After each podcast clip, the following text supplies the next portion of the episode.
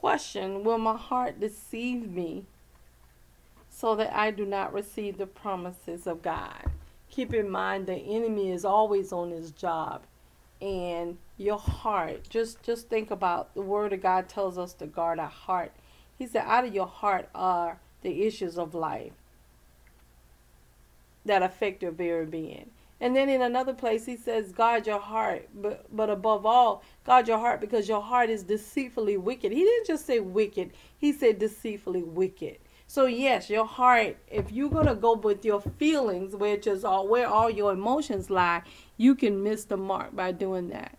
Um, it doesn't mean that you have to not acknowledge where you are. Please, by my own means, do acknowledge where you are, but understand that your relationship with Christ it changes everything. It's a game changer. It's a game changer for you. It's a game changer because of the fact that you are the righteousness of God. You are God's son. You are God's daughter. And the word declared that we are royal priesthood, a peculiar people.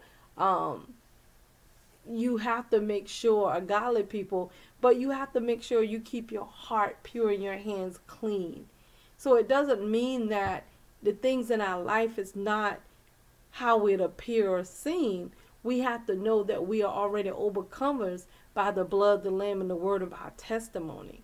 So it does not, God doesn't want us to hide how we feel, but we want, we can bring it before the throne of grace that we may obtain mercy and find help in the time of need. So many times, like we said before, sometimes we want to forget or we don't even want to bring things before the throne. We're trying to act like it's not what it is, but the truth of the matter, it is what it is.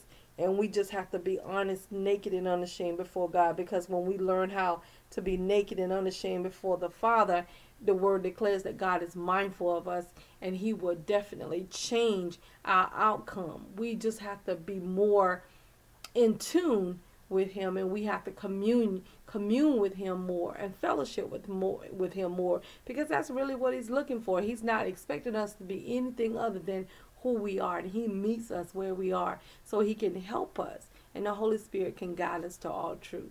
So yes you can miss the mark but it doesn't mean that you have to miss the mark. It's a choice and this is the confidence that we have in him that when we ask anything according to his will which is his word he does hear us he hear me. Do he hear you?